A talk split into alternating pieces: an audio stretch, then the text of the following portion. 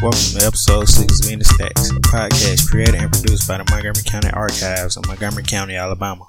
In this episode, we'll interview Taylor Smith, a volunteer here at the Archives, about his new digital exhibit chronicling the life of Andrew Dexter, one of the founders of the city of Montgomery.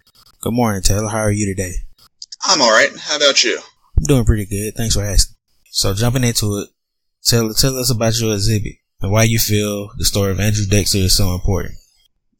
Uh, well, A, because I don't know, if few people have ever uh, heard of it. Uh, most people know the name Dexter uh, solely from Dexter Avenue, but, uh, you know, Dexter Avenue is uh, named after someone, and that someone is a, if, if I don't say so myself, a sort of fascinating individual um, who, A, you know, uh, we, we talked about, founded the town that would become uh, Montgomery, along with a few others. But before that, had a, a an entirely different life, where he uh, enacted one of the first major financial frauds in America uh, in Boston. So I just feel like people need to know about the weird history that uh, you know is is in Montgomery in Alabama, because we have such a fascinating history that every part of it should be uh, explored and understood. You mentioned Dexter's time in Boston. Can you elaborate on that for for us a little bit? Uh, yeah. Um, so Dexter was part of, uh, you could say, like the the generation um, after the American Revolution. Uh, he he really sort of felt like he was standing in the the shadows of the the founding fathers, and he grew up in uh, Rhode Island. He went to uh, Rhode Island College, which would later become uh, Brown University. Um, and right after college, he got really into uh, basically investing and uh, currencies.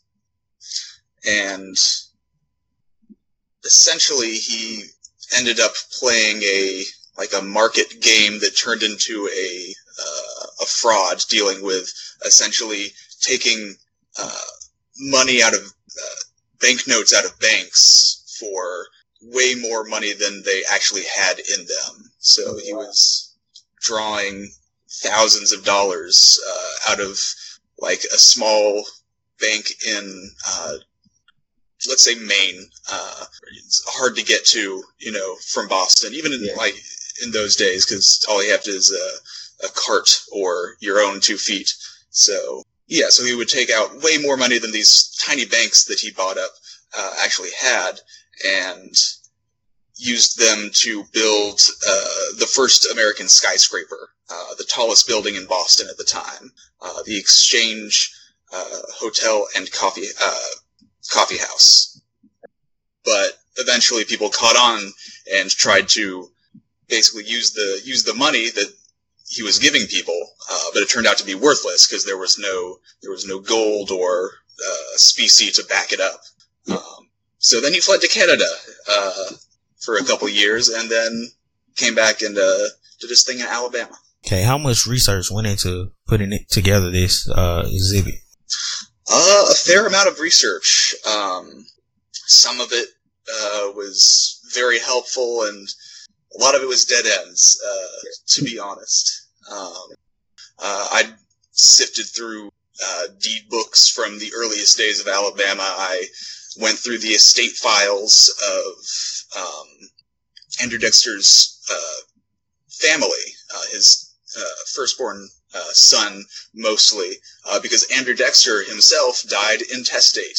Um, yeah.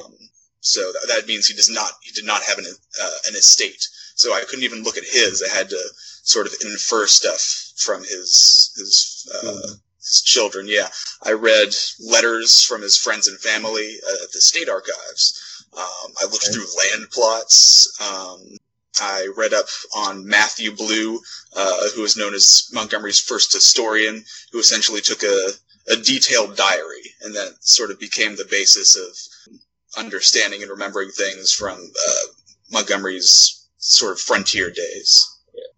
And there was also, I, I would feel uh, remiss uh, if I didn't include this, but the uh, the wonderful book, The Exchange Artist by Jane Kamensky, uh, a great help, uh, yeah. secondary source, but it's it's a huge just repository of uh, you know f- primary sources. Yeah, uh, a book focusing mostly on the uh, financial aspect of the uh, first half of Dexter's life.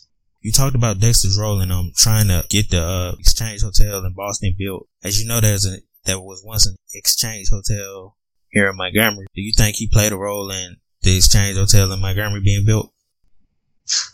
Um, I don't think so. I, I have to say I never. Uh, that's something that uh, I've completely uh, ignored in my research, but I think that the exchange uh, was built after he died. Don't quote me on that. Um, but I can't believe I never thought of that. Yeah.